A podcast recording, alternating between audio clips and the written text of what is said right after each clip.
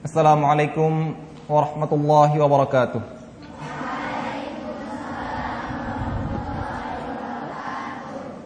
Innal hamdalillah nahmaduhu wa nasta'inuhu wa nastaghfiruh wa na'udzu billahi min shururi anfusina wa min sayyiati a'malina may yahdihillahu fala mudhillalah wa may yudlil fala hadiyalah ashhadu an la ilaha illallah wahdahu la sharika lah wa ashhadu anna muhammadan 'abduhu wa rasuluh. اللهم صل وسلم على عبدك ورسولك نبينا محمد وعلى آله وصحبه أجمعين. يا أيها الذين آمنوا اتقوا الله حق تقاته ولا تموتن إلا وأنتم مسلمون. يا أيها الناس اتقوا ربكم الذي خلقكم من نفس واحدة وخلق منها زوجها وبث منهما رجالا كثيرا ونساء. واتقوا الله الذي تساءلون به والأرحام إن الله كان عليكم رقيبا. يا أيها الذين آمنوا اتقوا الله وقولوا قولا سديدا يصلح لكم أعمالكم ويغفر لكم ذنوبكم ومن يطع الله ورسوله فقد فاز فوزا عظيما. أما بعد فإن أصدق الحديث كتاب الله وخير الهدي هدي محمد صلى الله عليه وسلم وشر الأمور محدثاتها وكل محدثة بدعة وكل بدعة ضلالة وكل ضلالة في النار. اللهم لا سهل إلا ما جعلته سهلا وأنت تجعل الحزن إذا شئت سهلا اللهم أرنا الحق حقا وارزقنا اتباعه وأرنا الباطل باطلا وارزقنا اجتنابه ولا تجعله ملتبسا علينا فنضل اللهم ارزقنا علما نافعا وعلمنا علما نافعا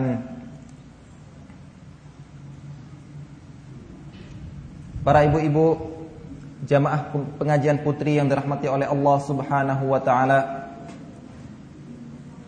Puji dan syukur kepada Allah Subhanahu wa taala kita dipertemukan oleh Allah untuk menghadiri majelis ilmu ini yang kita harapkan menjadi bekal yang berat di mizan di timbangan kebaikan kita di hari kiamat kelak.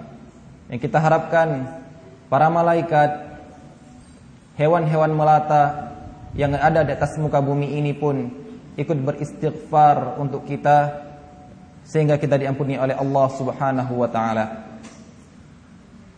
Hadirin para jamaah putri yang dirahmati Allah Subhanahu wa taala. Allah Subhanahu wa taala berfirman, "Afalam yasiru fil ardi lahum qulubun yaqulubun yaqiluna biha aw adhanun yasma'una biha fa innaha la ta'mal absaru walakin ta'mal qulubul lati fis sudur." Dalam ayat ini Allah menganjurkan kita dalam perjalanan sehari-hari kita di atas muka bumi perjalanan yang sengaja ataupun perjalanan yang tidak sengaja kita lakukan. Perjalanan untuk jalan-jalan yang sengaja kita lakukan ataupun perjalanan untuk satu kebutuhan yang kita inginkan. Tapi dalam perjalanan tersebut kita banyak melihat hal-hal di jalanan. Apa yang kita lihat tersebut Allah Subhanahu wa taala mengisyaratkan afalam yasiru fil ard? Tidakkah mereka mau untuk berjalan di atas muka bumi?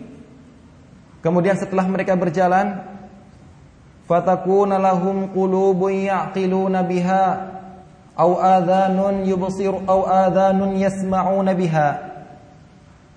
Kemudian dalam perjalanan mereka hendaklah mereka menyiapkan hati mereka untuk mencerna, berfikir dan mengambil ibrah dari apa yang mereka lihat.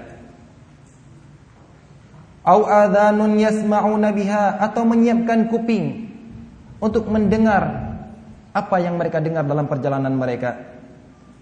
Melihat kejadian-kejadian yang terjadi dari umat dahulu.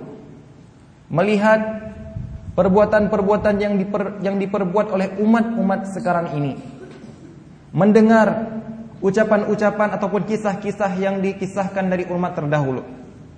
Mendengar juga ucapan-ucapan orang yang berada di zaman sekarang ini. Inilah yang diharapkan oleh Allah Subhanahu wa taala dalam perjalanan kita. Bukan hanya perjalanan kosong melompong belaka, tidak mengambil ibrah, tidak mengambil hikmah dari perjalanan yang kita lakukan. Sehingga Allah Subhanahu wa taala memberikan dalam ayat ini juga akibat apabila kita tidak memanfaatkan hati dan pendengaran kita dengan seksama di dalam perjalanan kita. Tidak mengambil hikmah, tidak mengambil ibrah. Allah Subhanahu wa taala mengatakan, "Fa innaha la ta'mal absar walakin ta'mal qulubul lati fis sudur."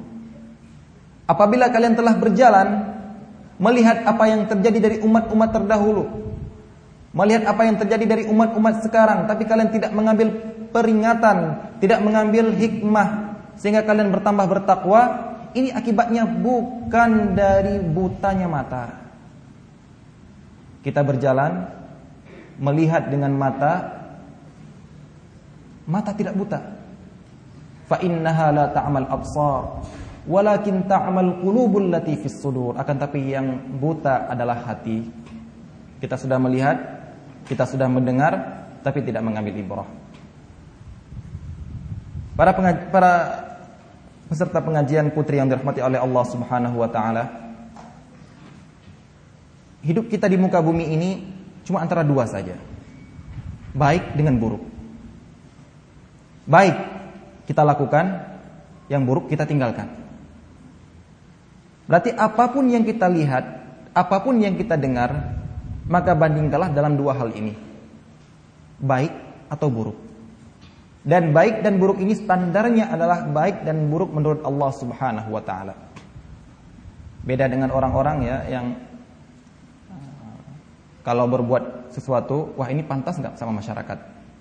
Wah ini baik nggak oleh masyarakat? Wah ini buruk nggak oleh masyarakat? Sebenarnya perkataan seperti ini harus nomor dua. Yang pertama ini boleh tidak dalam syariat. Ini boleh tidak dalam Islam. Ini baik tidak dalam menurut syariat. Kalau baik baru kemudian kita beralih sama masyarakat. Tapi kalau bayangan kita pertama dalam masyarakat ini suatu kesalahan kesalahan pola pikir. Nah, dalam perjalanan kita di atas muka bumi ini, apa saja yang kita lihat? Apabila yang kita lihat adalah kebaikan, maka harus terpatri dalam hati kita bahwa saya harus lebih baik daripada ini. Apabila yang saya lihat adalah kejelekan, keburukan, maka saya tidak boleh seperti ini. Itu aja. Setelah kita kalau kita dapat mengambil ibrah dari itu semua, maka insya Allah kita akan bahagia. Nah, dalam dalam satu perjalanan yang mungkin akan rutin kita saksikan setiap tahun, ya semoga para jamaah putri juga pernah menyaksikan, walaupun tidak pernah mengalami. Mungkin kalau yang jamaah putra, yang bapak-bapak mungkin pernah mengalaminya. Yaitu suatu kejadian dalam masyarakat kita yang terjadi setiap tahunnya yang terkadang jadi perdebatan tapi kemudian dilestarikan lagi itu apa yang disebut dengan ospek. Ospek. Orientasi pengenalan sekolah ataupun pengenalan kampus. Ya mungkin tidak pernah mengalami. Insya Allah Alhamdulillah di sekolah kita yang mengikuti sunnah Rasulullah SAW tidak pernah mengalami yang namanya ospek seperti yang terjadi di sekolah umum. Tapi mungkin kita pernah menyaksikan di jalanan. Ini yang maksud saya adalah mari kita lihat apa yang terjadi di, di jalanan. Makanya saya katakan afalam yasiru fil ardi. Karena kita tidak pernah mengalaminya. Coba kita perhatikan. Awal-awal masuk tahun baru pendidikan sekolah, maka yang terjadi di jalanan orang gila semua. Yang naik bus itu orang gila semua. Yang naik motor masih muda-muda, masih ganteng-ganteng, masih cantik-cantik anaknya SMA, tapi gila. Kenapa gila? Bayangkan saja. Pakai baju, pakai karung, pakai sarung, eh pakai karung, karung goni. Rambutnya dipeta merah yang, yang merah sebelah kanan, yang putih sebelah kiri. Kaos kaki yang satu warna merah, yang satu warna biru. Kemudian bawa-bawa catatan nama-nama kuman ditaruh jadi nama dia. Amuba, kolenterata nama dia. Jadi kemudian ada yang bawa sayur, ada yang bawa ayam mati, mungkin ada yang bawa tikus beranak, ada yang mencari-cari nyamuk tengah-tengah malam untuk bawa nyamuk. Ini yang terjadi, fenomena yang terjadi di masyarakat kita. Nah, coba sekarang kita ambil ibrah. Ini tidak terjadi sama pada kita, tapi kita ambil ibrah apa yang terjadi sama mereka. Pertanyaannya, kenapa mereka mau melakukan perbuatan seperti itu? Para semua orang tahu ini bukan pemandangan yang pantas. Ini bukan pakaian yang layak dipakai oleh seorang pelajar. Tapi selama seminggu itu, itulah pakaian resmi mereka. Mereka naik bus beberapa pakaian seperti itu, mereka naik motor di jalan berpakaian seperti itu tanpa ada rasa malu. Kenapa? Karena jawabannya adalah karena cita-cita. Mereka punya cita-cita ke depan apa? Berhasil di sekolah. Kalau saya tidak melakukan peraturan ini, saya mungkin tidak boleh masuk sekolah. Atau saya akan dikurangi nilai saya. Saya harus berbuat seperti ini apa, apa apa saja kata senior, apa saja peraturan sekolah, walaupun saya mirip orang gila. Lihat, bagaimana semangatnya mereka membuat suatu perbuatan yang dipandang oleh orang lain perbuatan yang gila, tapi mereka melakukannya dengan senang, gembira karena ingin mendapatkan suatu tujuan. Fenomena ospek yang kita lihat. Akan tetapi setelah seminggu terjadi ospek, mereka tidak ada yang berani memakai pakaian itu lagi. Mereka akan pakai pakaian sopan, pakaian sekolah. Bahkan orang yang pakai pakaian seperti itu akan ditertawakan oleh teman dia sendiri yang sebelumnya memakai pakaian seperti itu. Ini kalau dalam pakaian. Sedangkan dalam perintah, apa saja kata senior akan mereka taati. Duduk di terik matahari, mereka akan duduk. Berdiri satu kaki, mereka akan berdiri. Ya. Kemudian uh, makan tanpa tangan, mereka akan makan tanpa tangan. Minum bekas teman kamu, mereka akan minum bekas temannya. Segala perintah senior akan ditaati. Sami'na wa ata'na. Kenapa? Karena cita-cita ke depan. Nah, inilah yang terjadi. Nah, sekarang marilah kita mengambil hikmah. Kalau memang orang awam, anak-anak SMA, SMP, dan kuliah yang mau berbuat seperti ini, yang pakaiannya pakaian tidak layak, tapi karena ada satu tujuan khusus yang mereka inginkan, mereka rela tanpa rasa malu, rebo untuk berpakaian seperti itu karena ingin meraih satu tujuan. Nah, kita sebagai kaum muslimin, mukminin dan mukminat kita telah ditentukan oleh Allah Subhanahu wa taala ini pakaian kalian. Ini batasan pakaian kalian. apakah kita akan masih malu untuk menggunakannya? Apakah kita masih malu untuk memakai pakaian perintah Allah kemudian naik motor di jalanan, masuk ke dalam bus dengan pakaian perintah Allah? Kalau mereka orang berpakaian tidak layak gara-gara perintah senior tidak malu, maka kita lebih pantas untuk tidak malu. Karena seperti saya katakan tadi hikmah, kalau memang itu kebaikan, maka kita harus lebih baik lagi. Kalau memang itu tujuan mereka mencapai keberhasilan dalam sekolah, maka kita harus lebih mencapai keberhasilan dalam agama. Dengan yang pertama adalah mematuhi perintah Allah di dalam berpakaian. Ambil ibrah.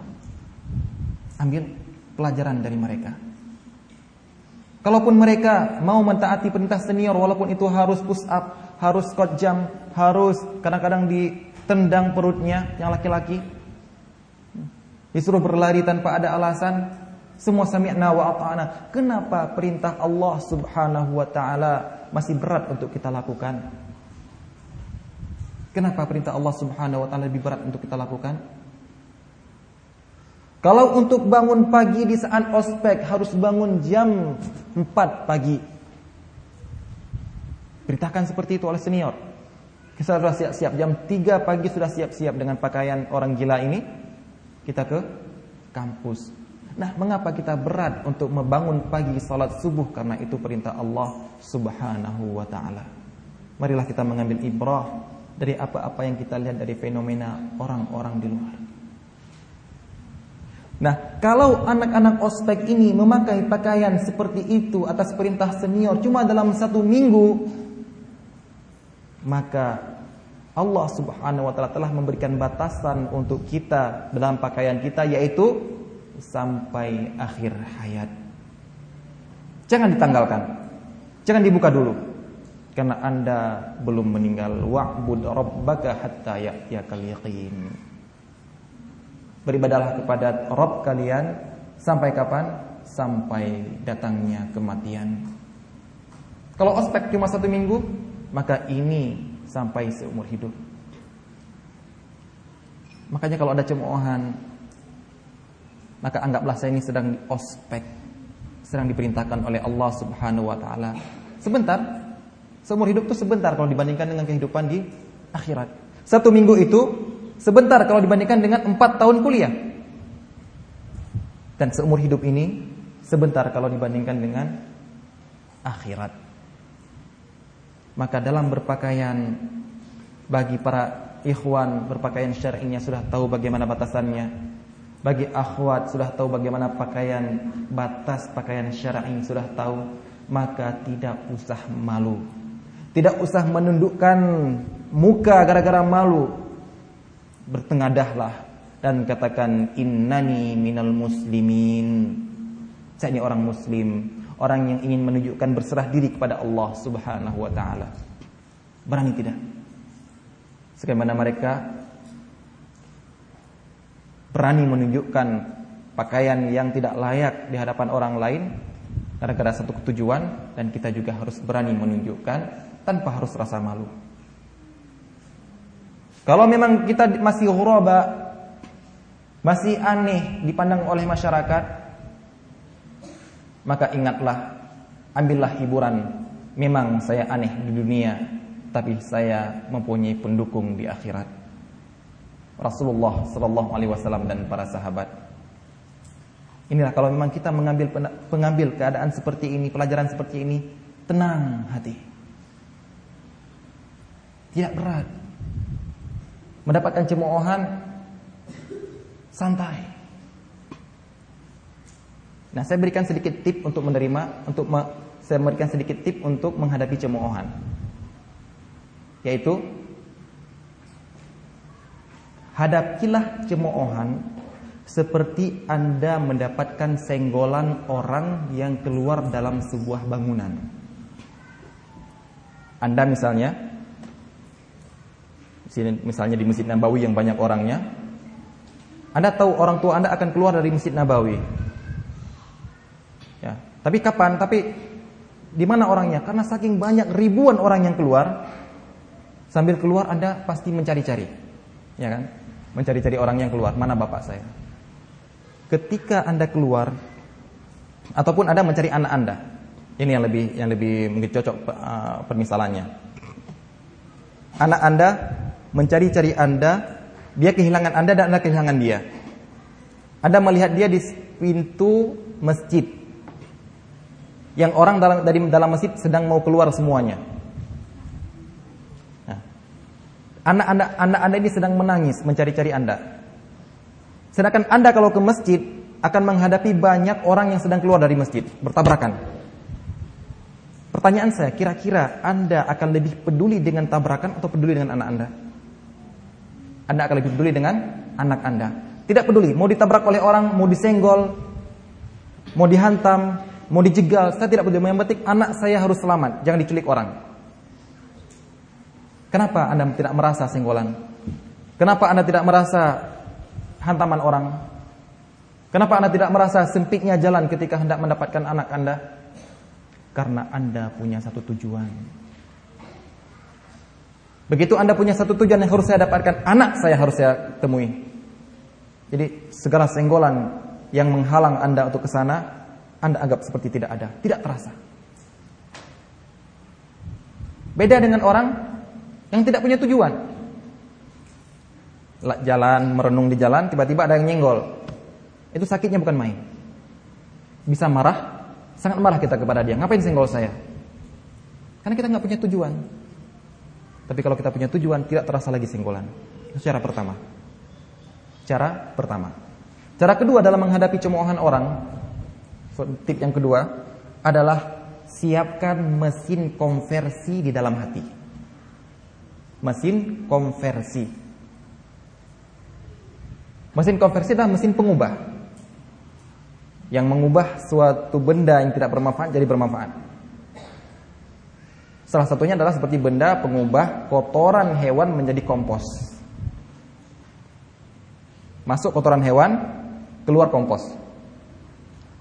Masuk sampah plastik, keluar mainan anak-anak. Masuknya tidak berguna, keluarnya dicari orang. Siapkan mesin ini di dalam hati Anda. Tempat masuknya cuma satu dari telinga. Tapi tempat keluarnya dari seluruh anggota tubuh. Anda dengar cemoohan, eh pakaiannya seperti itu, seperti ini, seperti ini. Masuk ke dalam hati, mesin konversi yang keluarnya adalah jangan takut, kamu ahlul jannah. Masuk cemoohan, keluar motivasi. Masuk sampah, keluar yang bermanfaat. Ini bagi orang-orang yang seperti inilah orang-orang yang penuh optimis. Tidak mau mendengar Alasan dia berbuat satu bukan gara-gara cemoohan orang, tapi karena gara tujuan. Jadi cemoohan orang malah dijadikan oleh dia sebagai motivasi untuk mendapatkan tujuan. Kalau kita hidup seperti ini dalam masyarakat, santai. Kita tidak akan terhina, kita tidak akan merasa terhina.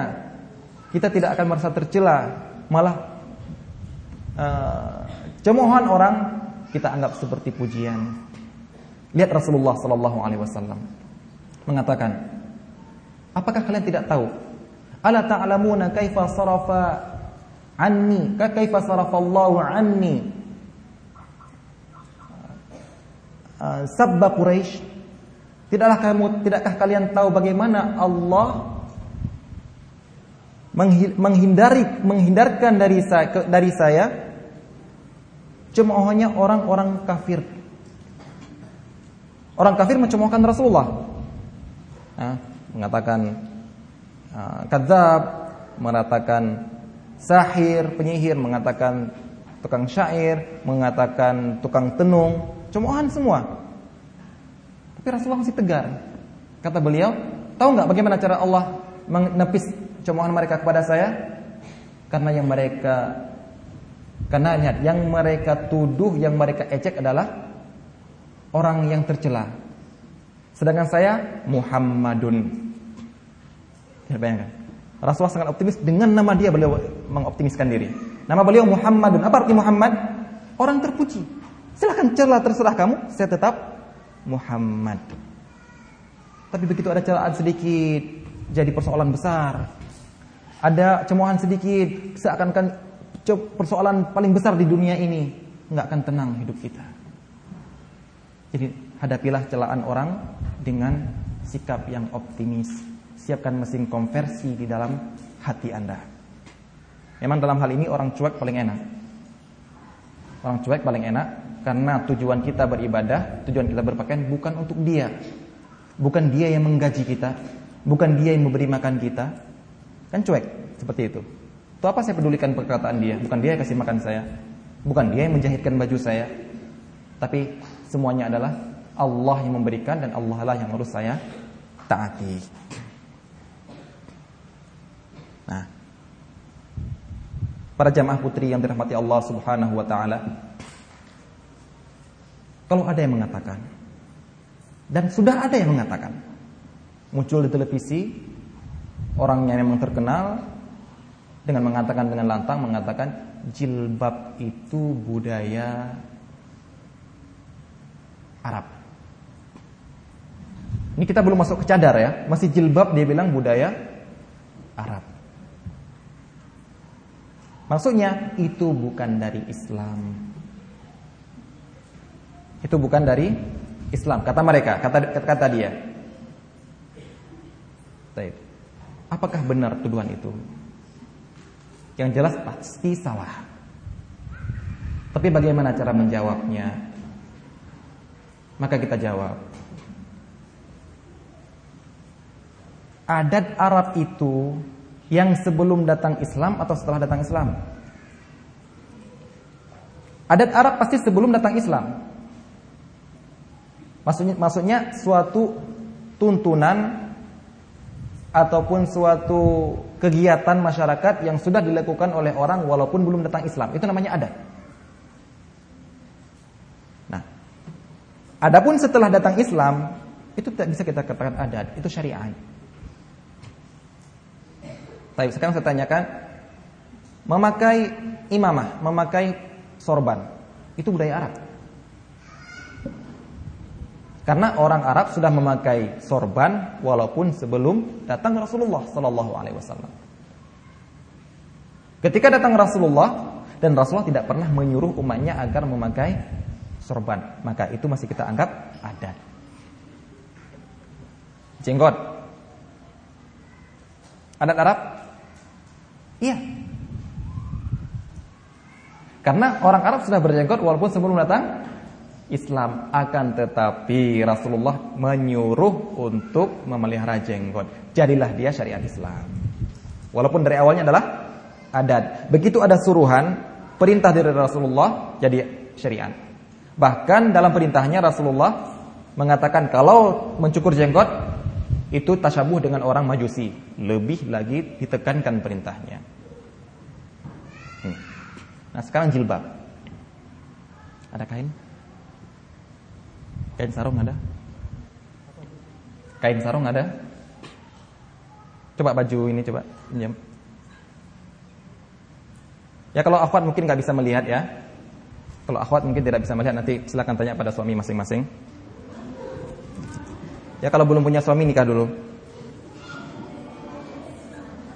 Nah, sekarang kita ingin bertanya, ingin mengetahui bagaimana jilbab sebelum datang Islam. Bagaimana jilbab sebelum datang Islam?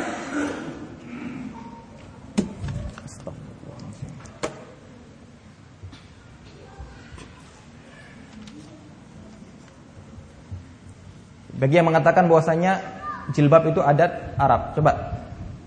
Ber, Ibnu Hajar Al-Asqalani dalam kitabnya Fathul Bari mengatakan uh, perkataan seorang ulama bernama Al-Farra.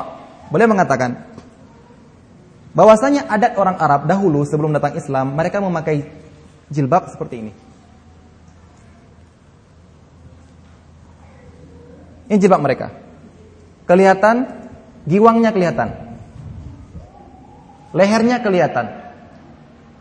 Dan rambut mereka menetapkan ke tengah. Ini yang namanya adat Arab. Siapa yang bilang? Orang Arab. Al-Farra, seorang ulama. Kemudian kapan disyariatkan jilbab? Hijab? Ketika datang ayat wal yadribna bihumurihinna ala juyubihin. Ada ulama yang mengatakan seperti ini. Ada ulama yang mengatakan seperti ini.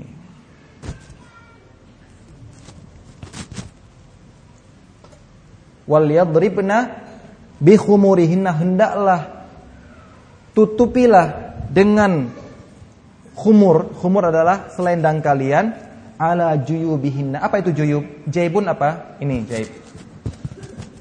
Ini jaib kalau zaman sekarang ini jaib namanya kantong tapi zaman dulu ini disebut jaib kenapa disebut jaib karena orang dulu menyimpan menyimpan harta di dalam ini Wa adkhil yadaka fi jaybika kata Allah kepada Musa, masukkan tangan kamu ke dalam baju kamu, kerah baju kamu.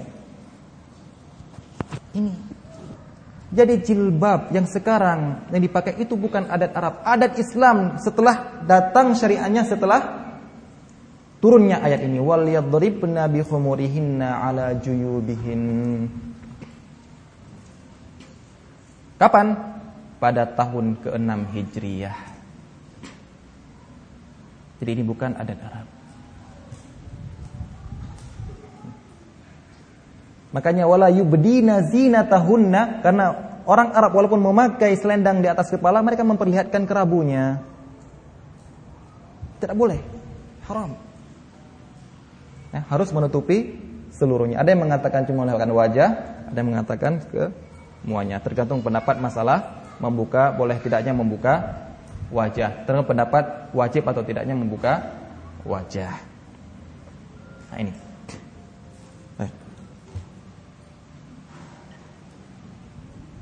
Baiklah kalau kita katakan kepada dia, oke lah adat barat, adat Arab misalnya.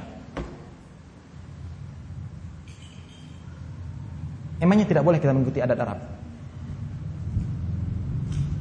Yang terlihat dari ucapan-ucapan orang sekarang ini ada sebuah ungkapan yang saya dengar sendiri dari mereka. Kita ini bangsa Indonesia. Bukan harus adat Indonesia. Bukan adat bukan adat Timur Tengah.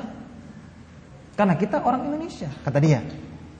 Bukan adat Barat, bukan adat Timur Tengah, kita harus memakai adat Indonesia. Baik, apa apa? Kita ambil kata dia. Baik, tanyakan kepada dia. Perayaan Valentin, adat Indonesia apa adat Barat? Adat Barat. Gak ada adat Indonesia mengadakan Valentin adat standing party di dalam pernikahan. Dalam walimahan, walimahan. Ya. Makanan banyak yang nggak ada kursi. Makanan banyak tersedia di mana-mana makanannya. Cuma yang nggak ada kursi. Jadi makanya sambil berdiri. Dari mana adat ini? Adat adat Indonesia? Bukan. Ada Indonesia bukan seperti ini cara makan-makan. Sopan, duduk. Tapi kok nggak ada yang bantah? Ini kok nggak ada yang bantah dari mereka-mereka sering berkuar-kuar yang menentang Islam? Nggak ada yang bantah. Acara pesta dansa, mudah-mudi dalam perpisahan sekolah. Ini adat Barat apa adat Islam? Ada adat Barat atau adat adat Indonesia? Ini adat Barat. Acara merimi, Mungkin nggak ada yang tahu Mary ini.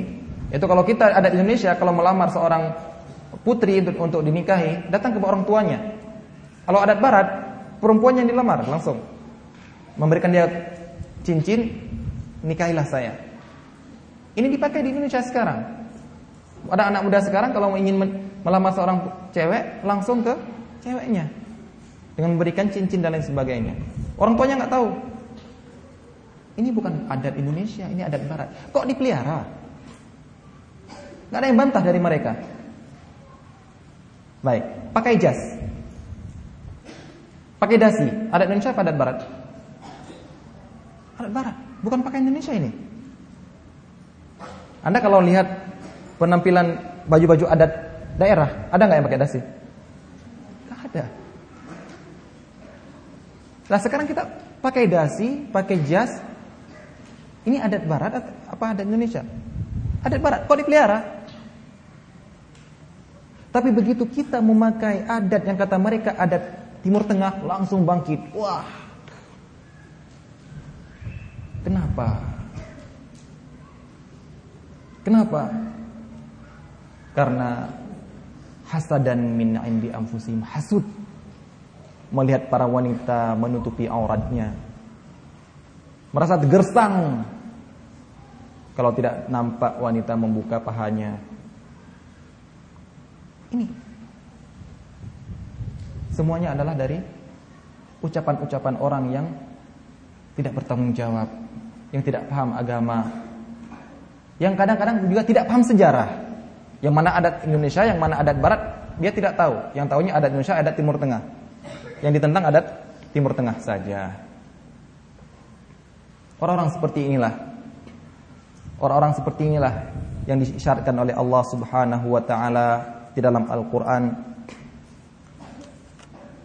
Innal ladzina yuhibbuna an tashi'al fahishatu fil ladzina amanu.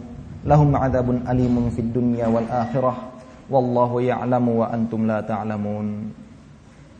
Sesungguhnya orang-orang yang suka suka Innal ladzina yuhibbuna yang suka apabila tersebarnya fahisyah di atas bagi di, di dalam golongan orang mukminin. Lihat, kata-kata suka tersebarnya fahisyah. Fahisyah itu apa? Fahisyah itu adalah puncaknya zina. Puncaknya fahisyah itu zina. Kalau sudah zina sudah pol sudah. Adapun pembuka-pembuka zina yang mendekati-mendekati zina itu adalah segala perbuatan yang layaknya dikerjakan oleh suami istri apabila dilakukan oleh bukan suami istri itu fahisyah sudah. Bersentuhan, jalan bareng, bercanda-bercanda, apalagi ciuman misalnya, sudah fahisyah. Karena layaknya dilakukan oleh suami istri. Namun puncaknya fahisyah zina. Nah, orang-orang yang senang tersebarnya fahisyah bagi orang-orang di dalam golongan kaum mukminin, kata Allah Subhanahu wa taala, lahum ma'adzabun alimun fid dunya wal akhirah. Wallahu ya'lamu wa antum la ta'lamun. Ingat, cuma senang. Belum melakukan. Bukan menyebarkan. Cuma senang saja, senang. Wah, kalau situs porno makin banyak, senang. Kalau cewek-cewek banyak yang membuka pakaiannya, senang. Artis-artis makin bertambah banyak, makin terpilih, senang. Walaupun dia nggak jadi artis, walaupun anaknya nggak mau jadi anaknya jadi artis, senang saja. Lihat, lahum adabun alimun fid dunya wal akhirah. Inilah di antara, ini adalah di antara pengecewa, inilah di antara perbuatan-perbuatan yang tidak butuh amalan. Dengan niat saya sudah di dengan niat saya sudah mendapatkan uh, dosa. Yang kita tahu bahwasanya orang yang berniat kebaikan kalau belum melakukan dapat satu pahala. Kalau sudah melakukan dapat 10 pahala sampai 700 kali lipat. Kalau orang mau berbuat berniat berbuat kejelekan dapat dosa Gak dapat dosa kalau baru niat, ya kan? Hadisnya seperti itu. Kalau dia ber, baru ber, sudah berbuat, dapat satu dosa. Ini pengecualiannya. Walaupun belum melakukan, tapi sudah berniat ataupun senang tercebarnya fahisyah di dalam kaum mukminin sudah mendapatkan dosa. Sebagaimana orang yang ingin berbuat maksiat di Mekah Walaupun belum ke Mekah, sudah dosa dia walaupun di Indonesia. Itulah keistimewaan kota Mekah. Jadi inilah di antara pengecualian di antara hadis yang uh, barang siapa yang berbuat uh, kejelekan. Baik para jamaah pengajian putri yang dirahmati Allah Subhanahu wa taala. Toladan kita putri Rasulullah sallallahu alaihi wasallam Fatimah binti Rasulullah sallallahu alaihi wasallam beliaulah orang pertama yang meminta agar mayatnya atau jenazahnya dipakaikan di dalam peti ketika hendak diangkat menuju kuburan. Jadi kalau orang laki-laki diangkatnya melalui papan saja, kemudian diletakkan tubuhnya yang sudah dikasihkan kain kafan di atasnya dan dibawa ke diusung ke kuburan. Para wanita juga diperlakukan seperti itu.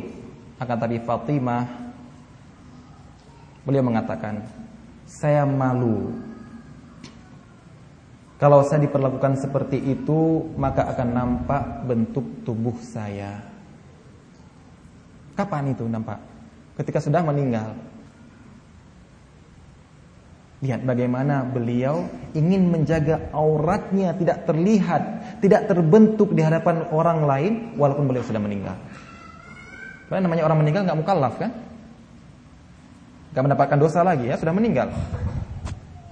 Do, uh, tobatnya sudah uh, tidak terima lagi sampai tenggorokan ingkata amaluhu terputus semua perbuatan dia tapi lihat bagaimana beliau tidak mau terlihat lekuk tubuhnya di hadapan orang lain walaupun sudah meninggal. Akhirnya para sahabat diwasiatkan agar dibuatlah peti uh, Siti Fatimah di dalam peti tersebut dan ditutup dengan kain. Jadi orang dari luar tidak bisa melihat bentuknya. Namun setelah sampai ke kuburan tidak dimasukkan peti. Ya, tidak dimasukkan peti. Tapi dimasukkan jenazahnya saja. Cuma peti untuk ketika mengusungnya ke dalam kuburan. Lihatlah, ini contoh kita. Ini idola kita. Idola kaum muslimat. Inilah yang kita contoh bagaimana menjaga aurat bukan hanya ketika hidup tapi ketika sudah meninggal.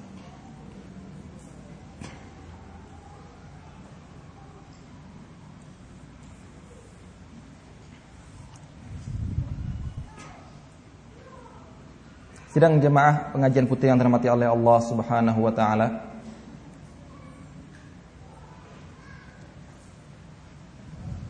Inilah di antara kewajiban para putri, para mukminat, para muslimat yang mana kewajiban kita dalam mendengar perintah ini adalah sami'na wa ata'na. Sami'na wa ata'na. Kita sudah dikodratkan oleh Allah Subhanahu wa taala ada yang laki-laki dan ada yang perempuan. Tidak boleh berangan-angan, wah seandainya saya seorang laki-laki. Wah seandainya saya seorang perempuan misalnya. Ini memang sudah dilarang oleh Allah Subhanahu wa taala. Ketika Allah Subhanahu wa taala ketika ada seorang di antara para sahabat yang bertanya, "Ya Rasulullah, kenapa kita tidak boleh ber, tidak bisa berjihad sebagaimana orang-orang laki-laki berjihad. Kenapa kita tidak ber, tidak disyariatkan jihad sebagaimana orang laki-laki juga disyariatkan berjihad? Kenapa warisan kita cuma setengah dari laki-laki? Ada di, di dalam tafsir Ibnu Katsir dibawakan beberapa asbabun nuzul, pertanyaan para sahabat, ayat yang diturunkan oleh Allah Subhanahu wa taala wala tatamannaw ma faddalallahu bihi ba'dakum 'ala ba'din lirrijali nasibum mimma iktasabu walin nisa'i nasibum mimma iktasabna was'alullaha min fadlih innallaha kana bikulli syai'in 'alima Kemudian Allah menegur orang-orang yang mengatakan seperti itu. Janganlah kalian berangan-angan. Janganlah kalian berangan-angan apa ya apa-apa yang telah Ah, janganlah kalian berangan-angan apa yang telah ditakdirkan oleh Allah Subhanahu wa taala bagi kalian. Apabila Allah sudah mentakdirkan kalian sebagai perempuan, maka jangan berangan-angan menjadi seperti laki-laki. Apabila Anda telah diciptakan oleh Allah Subhanahu wa taala jadi laki-laki, jangan juga berangan-angan ingin seperti perempuan. Ini memang sudah keputusan Allah Subhanahu wa taala karena masing-masing mendapatkan ganjaran sesuai dengan perbuatannya. Nah, setelah kita tahu bahwasanya kita harus menerima perintah Allah Subhanahu wa taala. Wa ma kana lil mu'minin wala mu'minatin idza qada Allahu wa rasuluhu amran an yakuna lahumul khiyaratu min amri min amrihim. Bahwasanya tidak pantas seorang mukmin ataupun mukminah apabila sudah mendengar perintah Allah dan perintah Rasulullah kemudian untuk memilih-milih dengan pilihan dia. Tapi yang pantas bagi seorang mukmin dan mukminah adalah mengatakan sami'na wa ata'na. Sami'na wa ata'na. Namun berhati-hatilah ini baru yang kita dengar. Maksudnya Allah Subhanahu wa taala akan menguji kita dengan sebuah ujian untuk mengetes keimanan kita. Bukan hanya dengan pengakuan. Sekarang orang bisa mengaku, "Ya, saya siap. Saya siap menerima keputusan Allah dan Rasulnya. Saya siap akan melaksanakan keputusan Allah dan Rasulnya." Tapi hati-hati. Tapi hati-hati Allah Subhanahu wa taala mengatakan, "Ahsiban nasu an yutraku an yaqulu amanna wa hum la yuftanun." Apakah manusia itu mengira dia akan dibiarkan begitu saja untuk mengatakan amanna, kami beriman, kami menerima, kami mendengar, kami mematuhi wahum la yuftanun sedangkan mereka belum dites, belum diuji oleh Allah Subhanahu wa taala. Jadi harus siap-siap kita jujur terhadap niat kita. Jujur terhadap keinginan kita. Karena Allah Subhanahu wa taala akan mengetes kita. Nah, inilah yang disebut oleh Rasulullah sallallahu alaihi wasallam laisal mukhbara kal muayanah. Coba ambil hadis ini jadikan sebuah kaidah. Laisal mukhbara kal muayanah. Yang kita dengar pengaruhnya tidak sama seperti yang kita lihat. Contoh, Anda sekarang mendengar bahwasanya ada orang sakit patah tulang, ada orang sakit paru-paru, ada orang sakit kepalanya membengkak jadi besar, ada orang sakit tumor sehingga kakinya jadi besar. Cuma dengar. Diumumkan misalnya, mari kita menyumbangkan kepada teman kita yang sakit seperti ini, sakit seperti ini. Dengar. Tapi coba Anda ke rumah sakit. Lihat sendiri bagaimana orang yang sedang menderita kesakitan itu maka pengaruhnya pasti akan jauh berbeda. Karena Rasulullah mengatakan, laisal mukhbara yang kita dengar kal muayyanah seperti yang kita lihat. Yang lebih lagi apabila kita yang ditimpa dengan penyakit tersebut. Inilah yang dibagi oleh para ulama ada tiga keyakinan. Yang pertama, ilmu yakin. Ilmu yakin. Yang kedua, ainul yakin. Yang ketiga, hakul yakin. Apa bedanya? Mari kita lihat bedanya. Sekarang saya tanya. Anda percaya Imam Syafi'i pernah hidup? Nah, percaya Imam Syafi'i pernah hidup? Percaya? Tahu dari mana? Pernah lihat? Kita belum pernah lihat Imam Syafi'i. Belum pernah lihat Imam Ahmad. Kok kita bisa percaya bahwa Imam Ahmad itu pernah ada? Ada orangnya sebenarnya. Secara otomatis kita akan percaya, tidak diragukan sedikit pun. Inilah yang dinamakan dengan ilmu yakin. Ilmu yang datang dari berita secara mutawatir. Gak bisa dipungkiri. Baik. Kalau zaman sekarang masih mudah ya. Zaman dahulu misalnya ketika zaman kakek-kakek kita mereka mau pergi haji ke Ka'bah, ke Mekah, itu mereka tahu ada Ka'bah? Gimana para jamaah putri? Kakek-kakek kita dulu berangkat haji ke Ka'bah menggunakan kapal laut. Sedangkan belum ada TV untuk melihat ada Ka'bah atau tidak. Tapi mereka percaya ada Ka'bah di, di Arab. Bagaimana mereka percaya? Itulah dinamakan dengan ilmu yakin. Mereka yakin Ka'bah ada baris secara ilmu. Tapi kalau sudah datang ke Ka'bah ainul yakin. Kira-kira orang yang mengumpulkan duitnya sampai 10 tahun mendengar Ka'bah ada Ka'bah, Ka'bah saya melihat orang yang saya tawaf di Ka'bah gini Ka'bah. Kira-kira waktu dia datang masuk ke Masjidil Haram melihat Ka'bah pengaruhnya beda atau sama? Bisa menangis. Kenapa? Laisal mukhbara kal muayyanah. Kalau dia sudah maju menggang Ka'bah, hakul yakin. Hakul yakin. Begitu juga para pemuda yang belum menikah, masih ilmu yakin. Masih teori. Wah, kalau saya menikah seperti ini, kalau saya menikah nanti seperti ini, belum tahu dia. Namun ketika sudah melamar, dibuka wajah akhwatnya ainul yaqin. Kalau sudah di kamar, ya saya yakin-yakinnya lah, terserah. Hakul hakul yakin. Oh, seperti inilah pernikahan. Kalau dulu cuma saya tahu, dengar sebelumnya ketika acara waliman saya melihat, wah terselah waliman inilah pernikahan. Ya, itulah namanya hakul yakin. Nah, gitu juga. Sekarang kita mendengar Firman Allah, sabda Rasulullah tentang menutup aurat, tentang hak dan kewajiban perempuan, tentang pembagian kepada perempuan, perbedaan antara hukum perempuan dengan hukum laki-laki. Sami'na wa ata'na. Dengar. Baru ilmu yakin. Begitu sampai kejadian, nak kamu dapat warisan setengah ya. Waduh pak, kok bisa adik saya yang masih kecil, masih bayi laki-laki dapat harta lebih banyak daripada saya? Nah, Di sinilah dibutuhkan benar nggak kita hakul yakin dengan perintah Allah Subhanahu wa taala atau cuma ilmu saja, ilmu. Oh ya, oh ya. Begitu kejadian kita tidak mau menerima. Banyak ya, para akhwat sekalian uh, hukum-hukum dalam fikih hukum-hukum dalam fikih yang ada perbedaan antara wanita dengan laki-laki. Dari lahir sampai meninggal. Dari akikoh sudah beda. Dari membersihkan pipisnya sudah beda.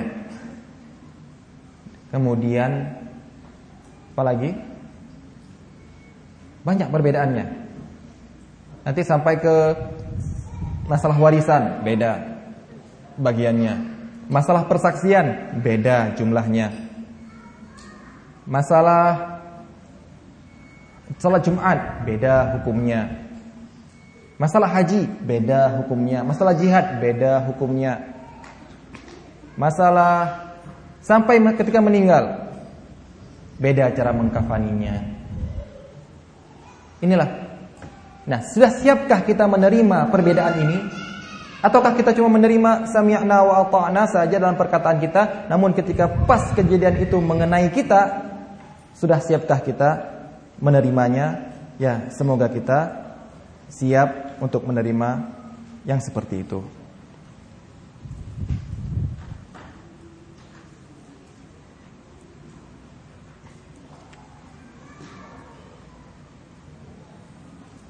Baik.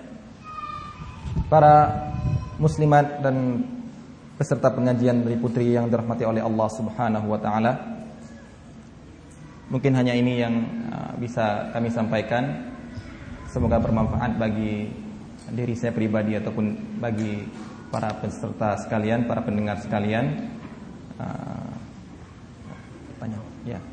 Mungkin ada yang mau bertanya.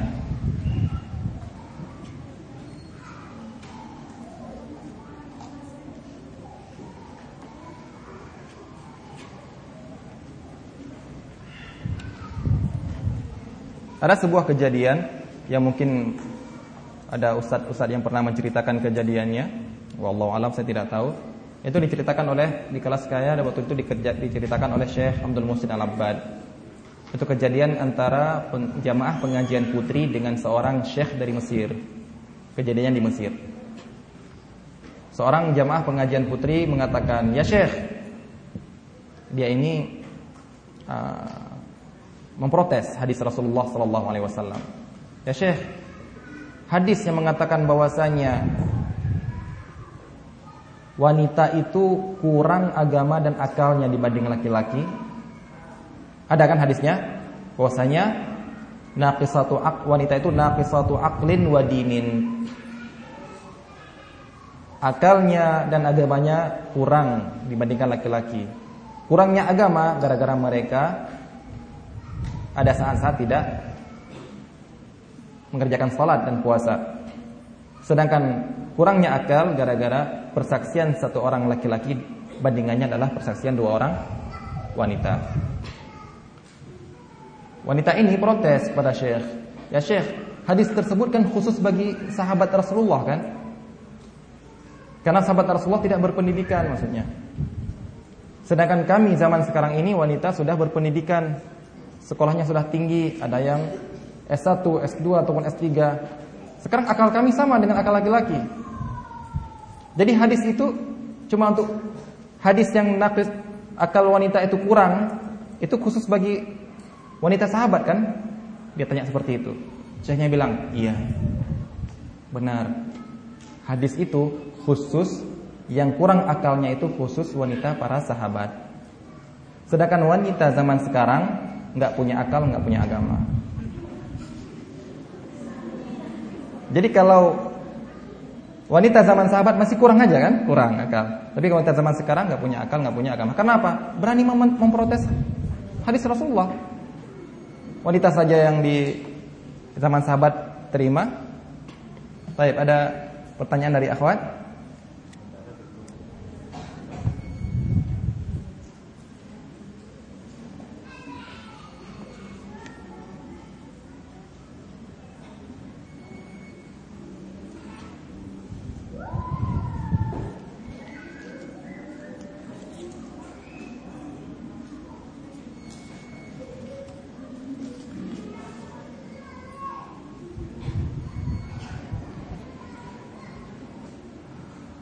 Apa dalil kita disunahkan membaca Al-Kahfi pada malam Jumat?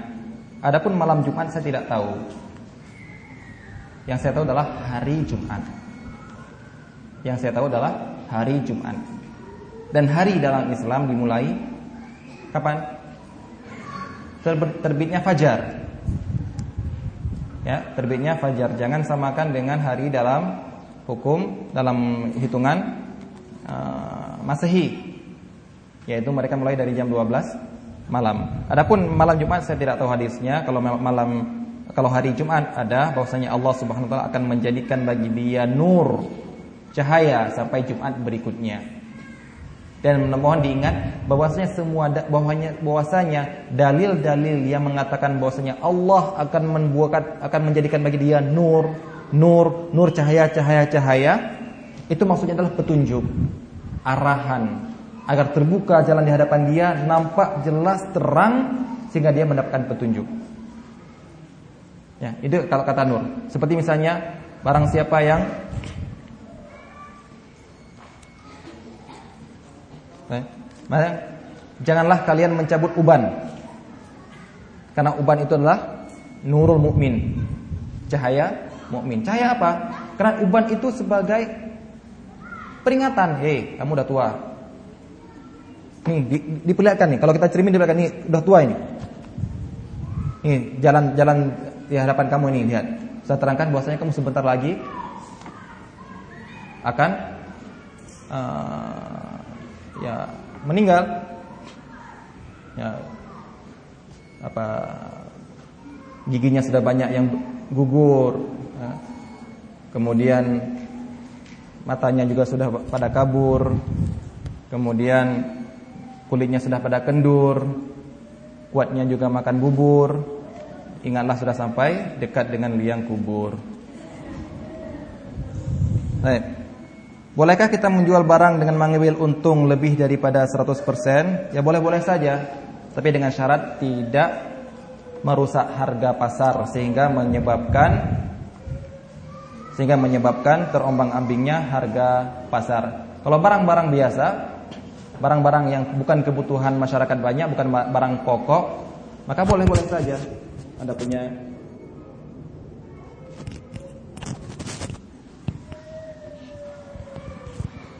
Anda punya mutiara, menemukan mutiara, membeli mutiara, menjual harga dengan lebih di atasnya, ya kan tidak mengapa. Tapi menjual harga barang pokok sehingga menyebabkan kekacauan dalam harga pasar, ini yang tidak boleh.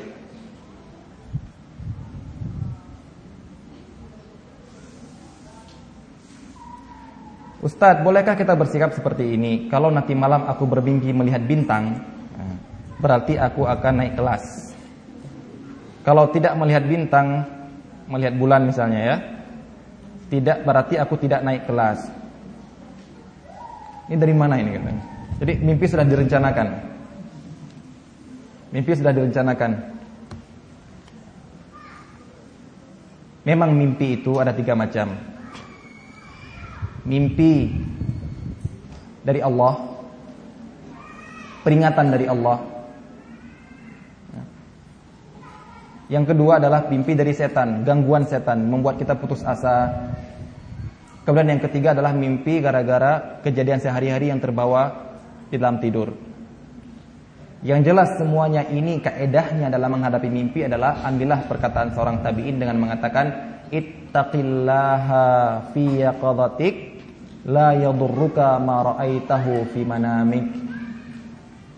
Bertakwalah kepada Allah ketika kamu jaga maka apa saja yang kamu lihat di dalam mimpimu tidak akan membahayakan kamu. Jadi jangan berpatokan pada mimpi. Karena mimpi memang terkadang bisa ditakwilkan dan benar. Tapi ternyata takwil itu bukan pada mimpinya jadi Anda punya buku takbir mimpi, setiap mimpi Anda lihat buku ini itu salah. Seorang tabi'in Ibn Sirin yang terkenal bisa mentak, bisa mentakwilkan mimpi, mentakbirkan mimpi, beliau pernah ditanya oleh satu orang, "Saya tadi malam mimpi azan." Saya tadi malam mimpi azan. Apa katanya? Oh, berarti kamu akan naik haji. Datang orang lain pada saat yang sama juga. Tadi malam saya mimpi azan, kata dia, kamu akan dipotong tangan karena mencuri. Mimpinya sama-sama azan, orangnya yang berbeda. Itulah mimpi itu tidak bisa dipatokkan. Kalau saya melihat ini pasti seperti ini, kalau saya melihat itu pasti seperti itu. Ya. Jadi tidak jangan berakidah seperti ini, berlandaskan kepada mimpi.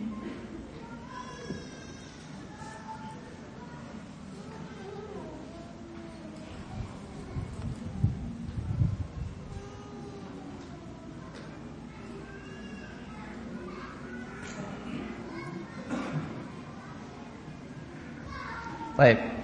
Ustadz, bagaimana jika seorang perempuan berteman dengan laki-laki namun tidak pacaran? Cuma seringnya SMS-an.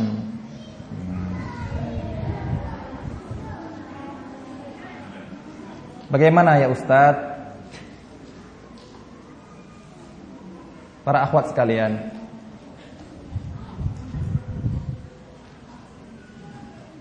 saya sudah saya pernah muda dan Anda belum pernah tua.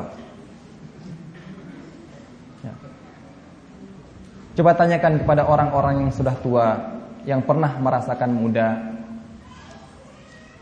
Apa manfaat dulu ketika muda yang mereka mengatakan sedang mencari jati diri?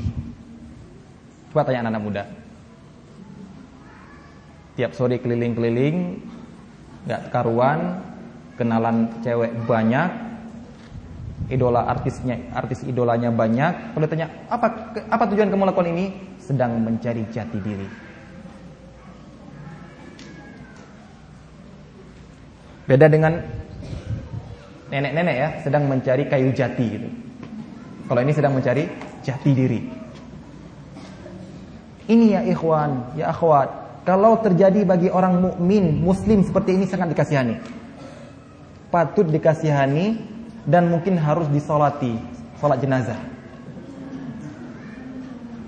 Kita mukmin, kita muslim, sudah punya contoh Rasulullah Shallallahu Alaihi Wasallam. Kok masih mencari jati dirimu ke mana? Masih menunggu jati diri datang dari Inggris? Masih menunggu jati diri datang dari Korea? Masih menunggu jati diri datang dari uh, Afrika? Ya? Mau datang dari mana? Apakah kita setiap datang orang orang baru akan kita ubah jati diri kita? Wah, saya kayaknya cocoknya jadi nge-rap. Wah, tidak, saya cocoknya kalau jadi uh, ngepop. Wah, saya cocoknya ngubah-ngubah terus. Yang akhirnya waktu muda biasa seperti itu kan. Wah, saya cocoknya jadi pedangdut. Wah, saya jadi nge-rap. Wah, saya cocoknya jadi uh, ngepop. Eh, akhir-akhirnya jadi apa? Kuli bangunan. Seandainya dia waktu kecil, waktu masih muda ini memanfaatkan waktu dia untuk memikirkan masa depan, insya Allah akan lebih berhasil.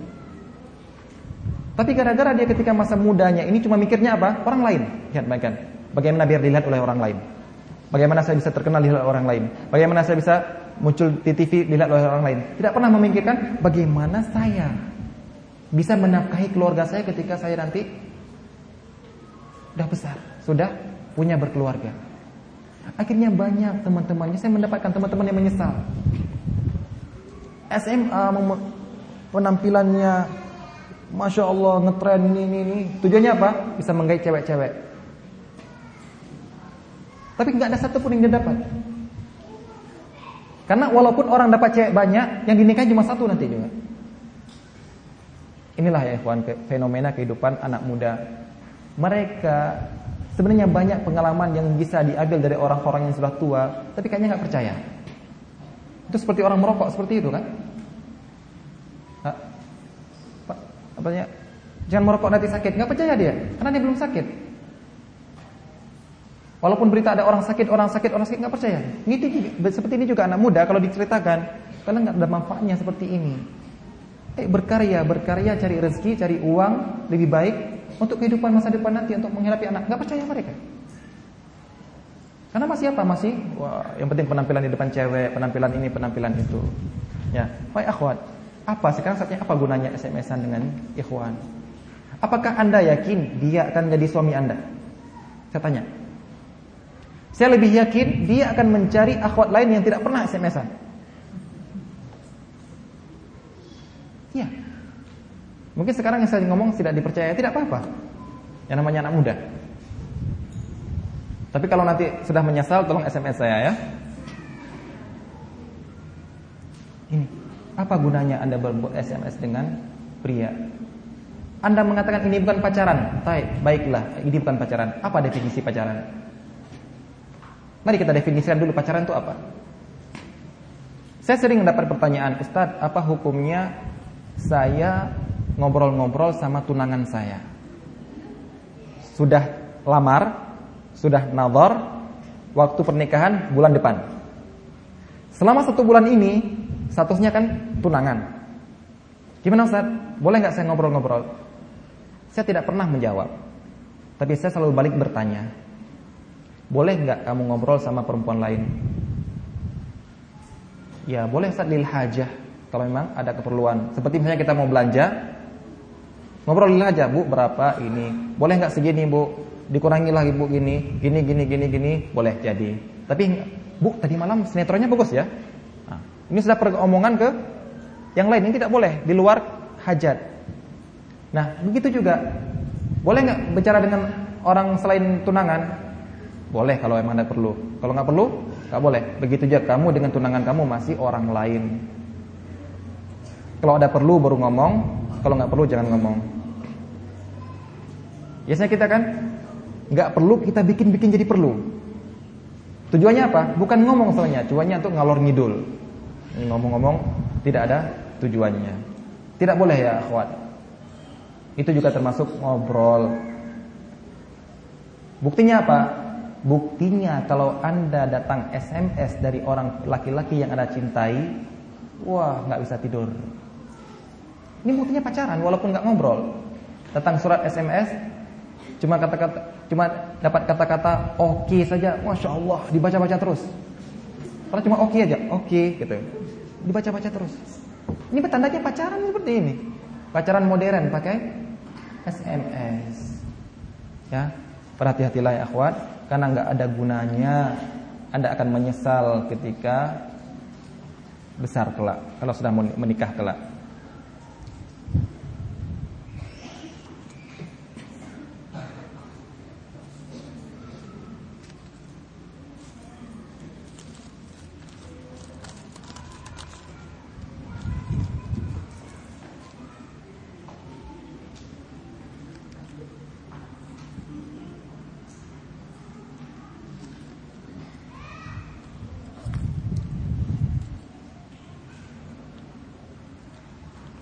Ustadz doakan kami kelas berapa ini?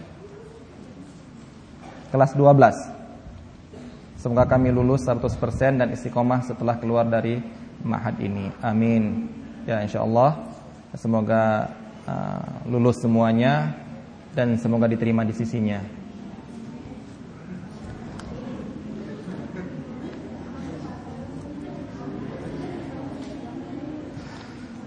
Ustadz Apakah benar memotong kuku di hari Jumat adalah sunnah? Saya tidak tahu hadis, hadis khususnya. Namun apabila anda membersihkan diri anda di hari di hari Jumat untuk uh, pada hari Jumat karena di hari Ain, maka itu dapat pahala.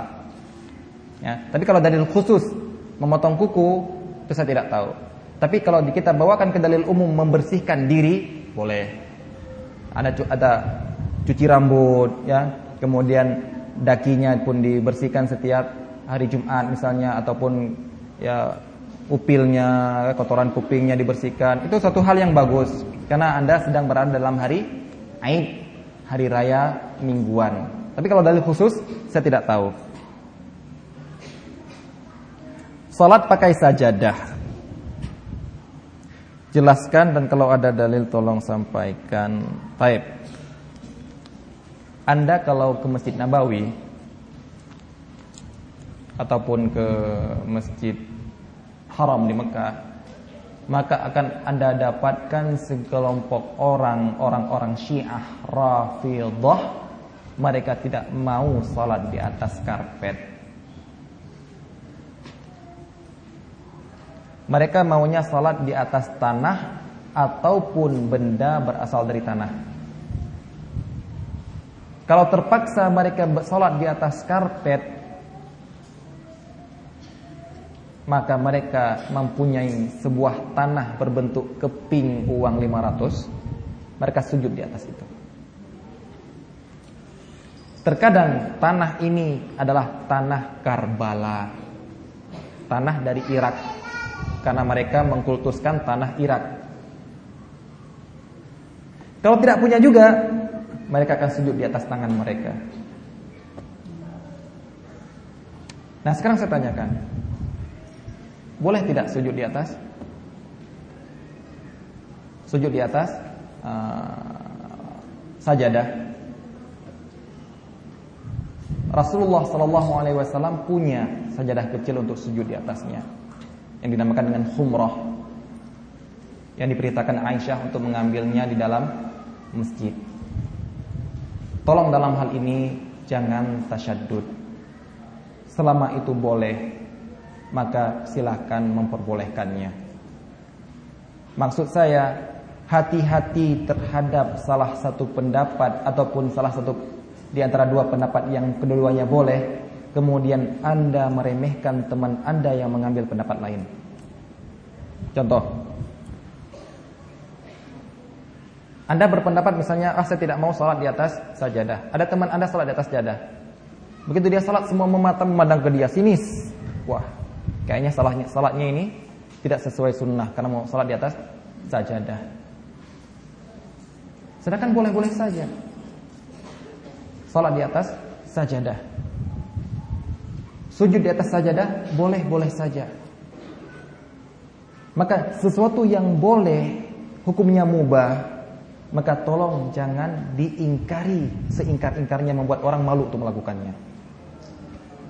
Yang dilarang bukan dilarang, yang mengganggu konsentrasi Rasulullah SAW adalah bukan sajadahnya, tapi gambar yang berada di atasnya. Ini, tapi kalau anda permasalahkan sajadah, maka itu tidak boleh. Tidak boleh anda permasalahkan. Tapi anda permasalahkan kalau ada gambarnya sehingga mengurangi meng, meng, menghindari uh, mengurangi kesyuan itu tidak mengapa. Larang teman uh, ya ukhti, ya akhi, jangan pakai sejarah inilah.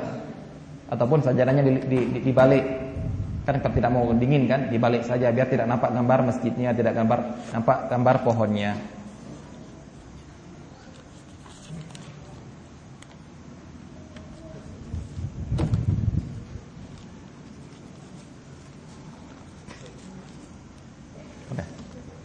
Udah cuma ini saja yang bisa disampaikan. Sallallahu ala nabiyina Muhammad wa ala alihi wa sahbihi ajma'in. Assalamualaikum warahmatullahi wabarakatuh.